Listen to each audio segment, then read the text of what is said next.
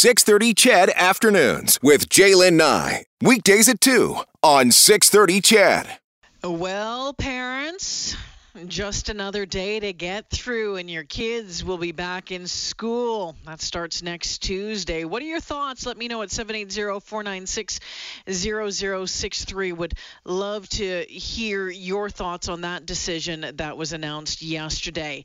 Um, it'll be most students except for those in the regional municipality of Wood Buffalo. They're going to continue to learn at home for another week because case numbers there have led to ongoing operational challenges. The plan is for that region to be back in school on May 31st. Now, the Education Minister Adriana LaGrange made the announcement yesterday and reiterated this morning with 6:30 CHED Shay Ganam that the province-wide shift to at-home learning that started on May 7th was to help ease the operational pressures, not a health issue. The decision to go to online learning for the last two weeks was made for operational reasons, not for health reasons. And so um, we were struggling with, uh, many of our school divisions were struggling with uh, a shortage of substitute teachers, uh, as well as uh, it was affecting bus drivers and educational assistants, et cetera. Because of the high numbers within the community, it was being reflected within our schools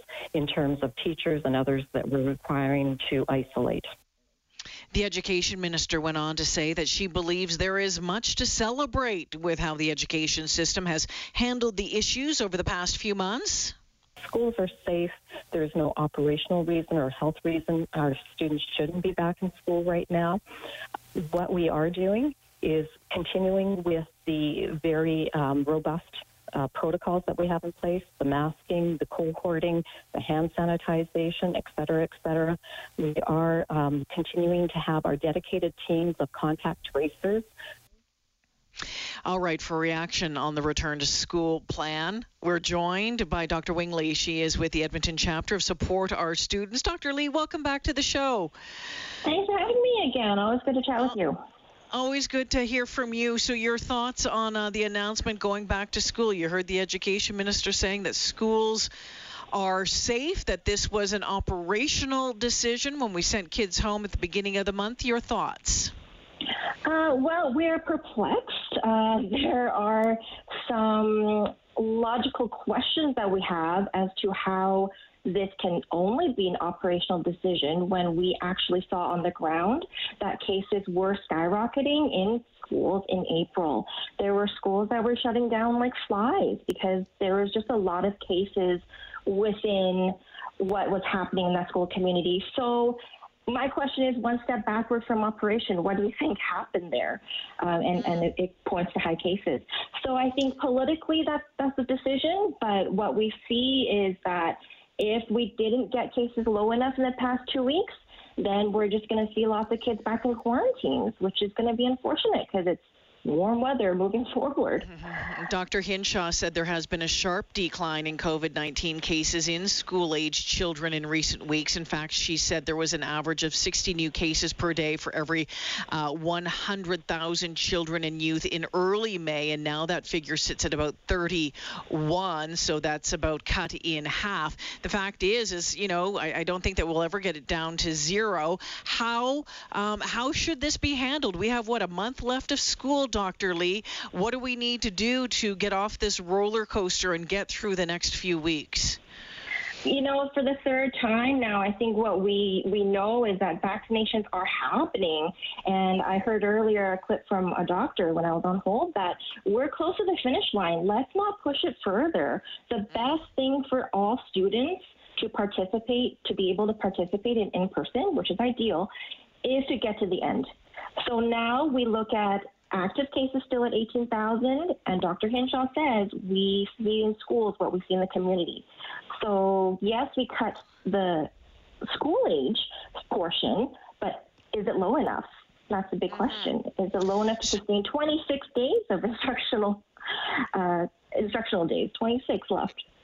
Okay, but the fact of the matter is, kids are going back to school. So um, that's Uh-huh. you know, except in in in in the Wood Buffalo region. So, um, is what is in place good enough? You heard Dr. Uh, Minister LaGrange saying we're going to continue on with our our uh, robust protocols. I know the ATA is calling for, and they have continued through the entire thing to call for increased protocol and maybe more um, more direction on on on masking, possibly double masking, that sort of thing.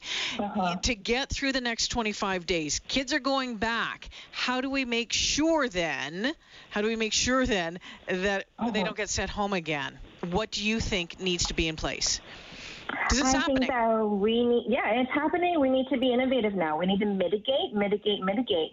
So we we echo the calls to reduce class sizes by going to scenario two, do a hybrid, you know, like do some outside, do some inside. We need some guidance on that though, you know, because I think overall there's just a lot of questions about whether the protocols were good enough this whole year. So yes, more protocols, and I know that I say this all the time, but it's it needs resources. It needs funding. We've got graduates um, from education. Get get them in place and just to make the class sizes smaller. Ventilation. There's a lot of creative solutions to make it through the end of June. Now we know, uh, Dr. Lee, that uh, hopefully by well, we don't know, but I'm going to say we're, hopefully by September, you know, as the COVID numbers go down, the vaccination numbers go up, that things will be uh, will be different uh, come September. Have you wrapped your, your mind around what that might look like, or um, has the organization Support Our Students Alberta thought about what that potentially could look like in September and what might need to be done, or what we might be able to stop doing? I think some of these protocols will become longer term uh, implementations. You know, there are there are things that are working. Um, that the teachers are doing just such a fantastic job at keeping the transmission low. So we we see a roadmap that needs to be illustrated. That we maintain some of these protocols. We need to add more pandemic recovery funding because we know a lot of the learning and um, you know getting back into the swing of things has to happen in September. Hopefully we can. Hopefully we're not going to jeopardize that, right? Yeah, it is so important to get those uh, to to have kids in school. It's that delicate balance though that we're facing right now. Dr. Lee, always Mhm. appreciate your time. Thank you for this. Yes, always a pleasure. Thank you, Jalen. Yeah, take care, Dr. Wing Lee. Support our students, uh, Alberta. That is the Edmonton chapter. And, um, you know, some of your text coming in this afternoon says it's important to allow kids to build up their immune systems. That's from JC. Um, Sean wants to know where you're going to hire a bunch of teachers for 26 days. Well, you know. Um, there, there's probably uh, uh, some some young kids out there just graduating that would uh, would like to do that. This one says you should have guests on who have kids. They know how important it is for those kids to be back in school, and that's why I'm asking you, for those of you who have kids, to tell us. I know, I see it on my feed through my friends, uh, what they're going through and trying to juggle their their their work life, trying to juggle, you know, teaching their their their kids at home as well, and it is a huge huge, huge handful. Um, someone John says, so I'm not following. So she says we should be keeping children at home so we don't have to keep children at home. Well, for right now, what she's suggesting that it might be better to to keep kids at home for a little bit longer so we can get those numbers in the community down before we go back to school because we know that classrooms really are a mirror of what is happening in the community. And right now, those community numbers are still fairly high. The good news is they are coming down. They are coming down. Um, 780-496-0063, the number to uh, get a hold of me at any time. All right, so when it comes to numbers, as I mentioned, uh, Dr. Hinshaw saying that in early May, there was an average of 60 new cases per day for every uh, 100,000 children and youth. That number has been halved, so it's about sits at about 30 right now. So that is good news. Um, and when it comes to staff, and again, you'll remember that it was the, the education minister saying all along that this was an operational thing because we had so many uh, teachers and then support, um, uh, you know, uh, what do you call them, supply teachers, uh, just not available to come into the classrooms. The number of staff in isolation has dropped from 12% to about 2.2%, which is good news.